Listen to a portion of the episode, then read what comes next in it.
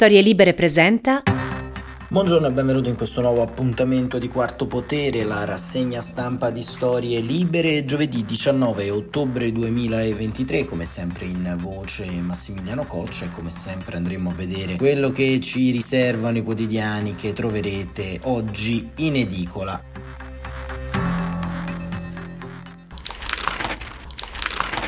Ieri non siamo andati in onda, non siamo andati online perché abbiamo preferito soprassedere ad una serie di notizie non confermate che trovavano spazio sui giornali relativamente al missile che secondo Hamas sarebbe stato indirizzato da Israele su un ospedale a Gaza Nord. C'è stata tutta una giornata in cui si sono rincorse voci, filmati, prove incrociate e alla fine sostanzialmente si è compreso che molto probabilmente quel missile non è stato scagliato dall'IDF, dall'esercito israeliano, ma come appariva già dalle prime ricostruzioni è caduto, i detriti di questo missile sono caduti per un lancio errato da parte della Jihad islamica proprio nel territorio controllato da Hamas e su questo, diciamo, ieri hanno aperto tantissimi giornali. Mm, io mm, devo dirvi la verità, mi sono sentito in sincero imbarazzo nel leggerli, ma soprattutto nel dover ancora una volta constatare la differenza distonica tra la realtà e la propaganda. E Cecilia Sala sul foglio di oggi ne dà esattamente una proporzione completa di quelli che sono in qualche modo gli idioti, come titola appunto il foglio in prima, contro gli idioti che si abbeverano da Hamas 24. E Cecilia Sala scrive: La disinformazione di Hamas sull'ospedale di Gaza colpito dagli islamisti può allargare la guerra. I morti nel bombardamento contro l'ospedale Battista di Gaza City, distrutto dalle bombe israeliane, non erano 500. L'ospedale non è stato distrutto e le bombe non erano israeliane. La sera di martedì i dati che avevamo sulla strage erano stati diffusi dalle autorità palestinesi o dal Ministero della Sanità a Gaza, due modi di chiamare le cose formalmente impeccabili ma ingannevoli. La traduzione in parole semplici sarebbe Hamas. In poche ore si è incendiata la Cisgiordania, la Giordania, la Turchia e il Libano. Decine di migliaia di persone sono andate ad assaltare l'ambasciata americana. Hamas aveva appena accusato gli Stati Uniti di complicità nel bombardamento dell'ospedale. L'attacco di Hamas contro Israele sabato 7 ottobre ha provocato la guerra nella striscia di Gaza. Dieci giorni dopo la disinformazione di Hamas è arrivata a un passo dal causare una guerra molto più grande nella regione. Gli account di intelligence open source, compreso Project OVL, che lavora anche per il New York Times, ieri hanno raccolto le foto e i video, hanno verificato quelli autentici e sono arrivati ad alcune conclusioni. Il cratere lasciato sull'asfalto dall'esplosivo, largo circa un metro, è compatibile con la testata di un razzo della Jihad islamica, il gruppo islamista corresponsabile dell'attacco nel sud di Israele insieme ad Hamas e non con le tipologie di bombe che sta sganciando l'aviazione israeliana su Gaza. L'area colpita è il parcheggio dell'ospedale, non l'ospedale, che invece è intatto anche se i vetri delle finestre sono esplosi e le schegge hanno colpito i palestinesi rifugiati dentro, donne e bambini compresi, conficcandosi nei loro corpi. Guardando il livello di distruzione e i video che sono stati girati dentro la struttura dopo l'esplosione è credibile che ci siano decine di morti e invece improbabile che i morti siano centinaia. Che a causare l'esplosione accanto all'ospedale sia stato il cattivo funzionamento di un razzo sparato dagli islamisti è la stessa conclusione a cui è arrivato anche l'indagine dell'intelligence degli Stati Uniti, stando a quello che ieri alcuni funzionari americani hanno spiegato al Wall Street Journal. La sera di martedì in cui il complesso dell'ospedale Al-Hali di Gaza City è stato colpito, gli Emirati Arabi Uniti, l'Arabia Saudita, l'Iran, il Libano, la Turchia, l'Egitto e la Giordania hanno dato la colpa a Israele. Sotto le bombe israeliane a Gaza sono già morti migliaia di civili e centinaia di bambini, ma bombardare intenzionalmente un ospedale con testate capaci di raderlo al suolo, facendo oltre 500 vittime, avrebbe significato compiere una delle peggiori singole stragi mai avvenute nella striscia e la peggiore in questa guerra. Infatti l'episodio è stato capace di innescare una protesta protesta e una condanna trasversale nel mondo islamico che non c'erano mai state prima nonostante i bombardamenti degli aerei israeliani su Gaza, scrive Cecilia Sala, andassero avanti da 11 giorni. La protesta violenta e la condanna si sarebbero potute trasformare da un momento all'altro in una guerra più grande, esaudendo il desiderio di Hamas. Il gruppo terroristico palestinese auspica che qualcuno arrivi in suo soccorso nella speranza di non sparire e di non venire distrutto come il governo israeliano ha promesso di fare. L'assalto all'ambasciata americana a Beirut era un innesco perfetto per nascondere la milizia sciita libanese Hezbollah, cioè per aprire davvero un nuovo fronte della guerra nel nord di Israele. Hamas servirebbe che l'esercito israeliano venisse almeno in parte distratto da un nuovo nemico e non potesse più concentrarsi soltanto sulla propria operazione a sud, a Gaza. Una guerra più grande avrebbe significato più morti palestinesi, più morti israeliani e altri morti altrove, a cominciare dal Libano. Ma ieri a Tel Aviv era in visita Joe Biden e soltanto a una milizia o un esercito con intenti dichiaratamente suicidi potrebbe venire in mente di rischiare di bombardare il presidente degli Stati Uniti d'America, perché significherebbe la certezza quasi matematica di venire distrutti un attimo dopo. È presto per dire se la guerra allargata auspicata da Hamas sia stata evitata o soltanto rimandata a quando Biden non sarà più qui per fare lo scudo mano a Israele. La sera del bombardamento contro l'ospedale i leader arabi hanno annullato il vertice con il presidente americano a causa di una strage che con tutta probabilità è stata causata da un razzo palestinese. È una cattiva notizia, scrive Sala, perché quella conferenza internazionale sarebbe stata utile per gli israeliani sia anche per gli abitanti di Gaza. Il teorico leader della striscia Hamas non costruisce bunker per i suoi cittadini e invece di chiedere ai propri alleati come l'Iran missili per la contraria per difendere i palestinesi dalle bombe, chiede soltanto missili per colpire Israele, che una volta su sei colpiscono Gaza per errore, come è successo all'ospedale martedì. Joe Biden invece ha fatto un patto con il governo israeliano, la sua visita qui in cambio dell'accesso alla striscia di Gaza per un po' di tir che trasportano aiuti umanitari.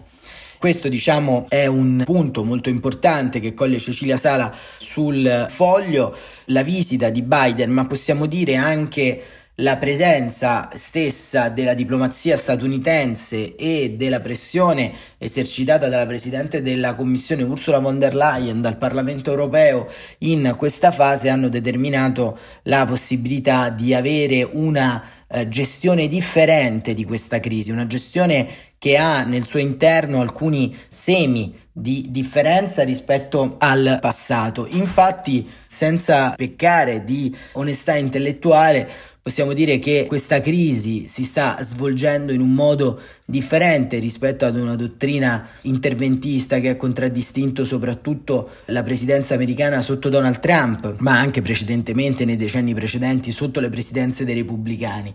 La mediazione che fin dall'inizio gli Stati Uniti hanno offerto per evitare un'escalation all'interno della striscia di Gaza, ma anche e soprattutto all'interno del restante mondo arabo, fa davvero la differenza. E proprio dei frutti dell'incontro che c'è stato ieri di Biden con Netanyahu preparati da 8, 10, 12 ore di colloqui da parte del segretario Anthony Blinken, ci sono appunto molte chiavi di lettura intorno a quello che appunto è avvenuto. E c'è Lucia Annunziata sulla stampa che titola così Pace nelle mani di Washington, la missione solitaria di Joe Biden per guadagnare tempo per gli ostaggi. Scrive Lucia Annunziata che Biden è arrivato nelle prime ore del giorno, senza sole, l'enorme Air One era l'unico aereo in cielo e dopo pochi minuti l'unico aereo a terra. Nell'aeroporto solo mezzi uomini della sicurezza, Netanyahu e alcuni del governo, un rapido abbraccio fra il premier israeliano e il presidente statunitense,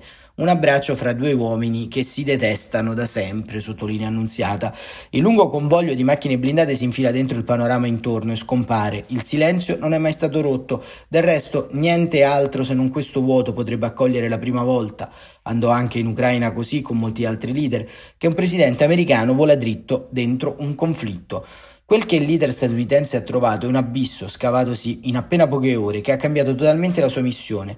La partenza dagli Stati Uniti era stata annunciata infatti in tutt'altra atmosfera, quasi dieci giorni di missione diplomatica del segretario di Stato Anthony Blinken sembravano aver prodotto un qualche piano, un'idea che avrebbe potuto essere chiusa grazie all'influenza del presidente. Ma diciamo così non è stato proprio perché l'idea era quella di portare a casa una moderazione della posizione di Israele sulla vendetta e riaprire quel dialogo tra lo Stato ebraico e il mondo arabo già delineato dagli accordi di Abramo in preparazione di un ruolo attivo di un futuro dell'autorità palestinese. Un'illusione quasi irrealizzabile fin dall'inizio e infatti è durata meno di un gatto in tangenziale, scrive Annunziata. La rottura di ogni accordo è avvenuta alla notizia lanciata da Al Jazeera di un attacco da parte di Israele al principale ospedale di Gaza con 500 morti, le immagini crude un'enorme esplosione confermano la denuncia. Quando l'Air One lascia Washington, ogni idea di piano è bruciata, bruciata come la residua fiducia possibile nelle parole di tutti, bruciata come brucia nella notte the street, come in Medio Oriente si chiama la mobilitazione di popolo, in tutte le principali capitali di ogni paese musulmano nel mondo, dalla Tunisia fino all'Indonesia. Quando l'aereo atterra in Israele, la solitudine di cui abbiamo parlato è reale. Nella prima mattinata uno a uno si sono sottratti tutti i paesi arabi a un incontro col presidente Biden, cominciando dai più in sintonia con gli USA come la Giordania e l'Arabia Saudita, seguiti da tutti gli altri paesi arabi, iniziando dall'autorità palestinese. A niente è servito che Israele abbia portato subito avanti nell'opinione pubblica mondiale in diretta la sua autodifesa, le prove che l'attacco all'ospedale non è venuto dall'esercito dello Stato ebraico, ma da quello islamico. Secondo la versione di Gerusalemme l'operazione non è sua perché non fatta da un missile ma da un razzo che sfrutta la combustione del propellente con l'ossigeno, un razzo quindi preparato dalla Jihad, un colpo fallito atterrato sul grande parcheggio intorno all'ospedale, formando un ampio rogo con le macchine che esplodevano proprio a causa del propellente. La differenza tra i due sistemi è probabile, in effetti, il missile è molto più potente, ha una traiettoria che lo fa cadere dritto e provoca a terra un enorme danno. I danni del missile sono infatti molto più ampi e devastanti. Se ne avessimo usato uno non sarebbe rimasto in piedi nulla dell'intero ospedale, ha detto il militare che ha parlato alla stampa. È una versione che, dopo aver guardato bene le foto, è fondata. L'ospedale che il mondo ha creduto essere stato colpito in effetti in piedi, è in piedi e non vi si nota nemmeno una finestra rotta, come se non notano nessuno degli edifici intorno al luogo dell'esplosione. Chiarissimo appare invece il rogo di tutte le automobili che erano la casa notturna di molte famiglie che la notte parcheggiano intorno all'ospedale perché zona protetta dagli attacchi. Morti ce ne sono stati e morti di sicuro, ma la verità di Israele dunque sembra credibile, ma la verità soprattutto in Medio Oriente, come ricordava ieri Assia Neumann Dayan su questo giornale, non esiste. Chi vuole pensare che Israele è colpevole ha continuato a pensarlo anche nella notte. Un altro inganno di Israele per incolpare di nuovo gli arabi, dicevano le piazze sollevatesi al buio di notte in tutte le città arabe, scontri nella West Bank, scontri ad Amman, piazze piene in tutte le nazioni fino all'estremo oriente musulmano. È la folla di Arab Street che prende in mano il governo delle cose, scrive Annunziata, e che fa paura di questi tempi, come ogni volta che si presenta ai governanti. Joe Biden, arrivato su questo mondo in cui il disordine si moltiplica, in effetti ha retto alla sfida. Poteva fare il furbo, dire due cose generiche e lasciare il campo al disordine, ma ha fatto una scelta, cosa che i leader politici fanno poco di questi tempi. Ha detto di credere alla versione di Israele sull'attacco della notte, attribuendolo all'altra squadra ha ottenuto in cambio da Israele l'assenso a far entrare gli aiuti umanitari dall'Egitto e a pensare prima alla liberazione degli ostaggi, un modo per dire che serve altro tempo per risolvere la crisi prima di mobilitarsi in pieno assetto di guerra. Da paesi arabi non ha avuto grande aiuto, la polizia dell'autorità palestinese nel West Bank ha avuto la solita manodura con i suoi palestinesi, con cui pure è d'accordo nell'accusa nei confronti di Israele, mentre l'Egitto ha detto chiaro e tondo che non vuole i profughi, temendo di portarsi a casa una grande rogna L'Iran non appare recuperabile al momento, l'Arabia Saudita invece ha chiesto l'impossibile, cioè il cessate il fuoco, segnalando così di non voler stare nemmeno con gli altri paesi arabi. Cessate il fuoco, nella sua impossibilità, è la stessa richiesta fatta da Putin e da Xi insieme a Pechino, dove Putin è arrivato per celebrare il decennale della Via della Seda. I due leader hanno parlato, ma non si sono spesi in enormi attacchi a Israele. Loro due sono al momento in ottima posizione. Per la Cina, quel che porta difficoltà agli USA porta vantaggio a se stessa. Per Putin, questo conflitto fa cambiare il modo in cui il mondo guarda al conflitto in Ucraina e dunque in parte anche la valutazione della sua posizione. L'Air One riparte carico di molte responsabilità di quante ne portasse al decollo da Washington, però a voler essere cinici Biden porta con sé il voto di Netanyahu alla sua elezione. Goodbye Trump e Shabbat Shalom. Così è il pensiero, l'editoriale di Lucia Annunziata, sempre molto realista nell'analisi delle possibilità e c'è da segnalare anche su Il Foglio una conoscenza anche di storie libere, un articolo molto interessante sull'inserto EUPORN di Paola Peduzzi e Nicole Flammini quanto è solido il fronte da Gerusalemme a Kiev, un'analisi geopolitica molto importante di cui non possiamo dare pienamente conto, ma ne eh, leggiamo alcuni stralci, tanto poi lo ritroverete anche nell'inserto appunto di eh, Paola Peduzzi e Nicole Flammini, sempre qui su Storie Libere. La sintonia tra von der Leyen e Joe Biden è nota, eh, scrive appunto in questa chiosa che fanno le giornaliste su una serie di tentativi di dialogo tra Unione Europea e Stati Uniti rispetto non solo alla crisi medio orientale ma anche alla crisi ucraina. La sintonia tra von der Leyen e Biden è nota anche se il presidente americano ha potuto mostrare la sua vicinanza a Israele senza impedimenti e infatti l'abbraccio con Netanyahu entrerà nell'iconografia globale. È una sintonia che come altri casi travalica le appartenenze politiche ma si fonda sulla difesa di un interesse comune, liberale e occidentale. Nell'Europa dalle risorse scarse la scelta tra l'aiuto all'Ucraina e l'aiuto a Israele non si pone per ragioni ideologiche e anche fattuali. Nell'America di Biden invece la scelta viene continuamente reiterata dal mondo conservatore che vuole aiutare Israele ma non l'Ucraina, ma che ribalta sull'Europa la sua disfunzione trampiana. Il 2024 sarà un anno di enormi cambiamenti, ha ragione Biden, abbracciamoci stretti. E questo diciamo è, come dire, la chiosa di questo articolo che però come vedete dà un altro punto di vista e un altro elemento in più.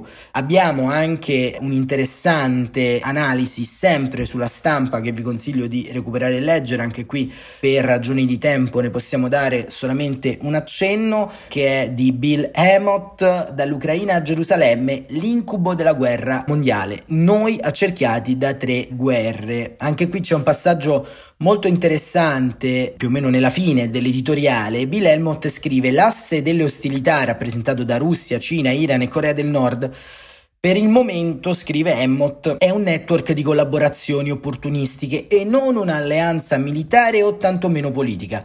Tutti e quattro i paesi, ma soprattutto la Cina, nutrono interessi conflittuali nei confronti degli altri. Il vero pericolo, qualora questi conflitti reali e potenziali dovessero iniziare a espandersi, è quello di costringere o indurre i membri di quel network a decidere di voler diventare un'alleanza militare vera e propria. Questo è il motivo, scrive Emott, per cui è ragionevole mettere a tacere chi parla di allargamento del conflitto e cercare di tenere ben separate le guerre in corso, evitando di puntare formalmente il dito contro il coinvolgimento di altri paesi. In Asia la politica migliore è quella della deterrenza, atta a garantire che la Cina si renda conto di quanto sarebbero enormi il costo e il rischio di un suo eventuale tentativo di annettere Taiwan. In Ucraina la politica migliore è quella di garantire che la Russia e altri paesi interessati si convinca che Europa e Stati Uniti continueranno a sostenere l'esercito ucraino e la società ucraina. E in Israele Israele, conclude Emmott, il conflitto più risolvibile di tutti, la politica migliore è quella di contenimento del conflitto come meglio si può, obiettivo della visita di Biden. Questo è il punto di vista complessivo di Bill Emott e con queste analisi tante varie e vaste vi salutiamo, vi diamo l'appuntamento a domani alle 7.45 ricordandovi anche che sabato ci sarà un altro numero della nostra newsletter di Quarto Potere a cura mia con le illustrazioni di Andrea Bozzo e potete iscrivervi alla newsletter sul sito www.storielibere.fm. Grazie davvero per essere stati con noi e buon proseguimento di giornata a tutte e a tutti.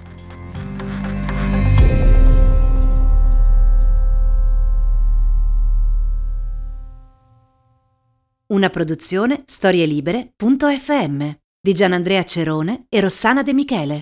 Coordinamento editoriale Guido Guenci.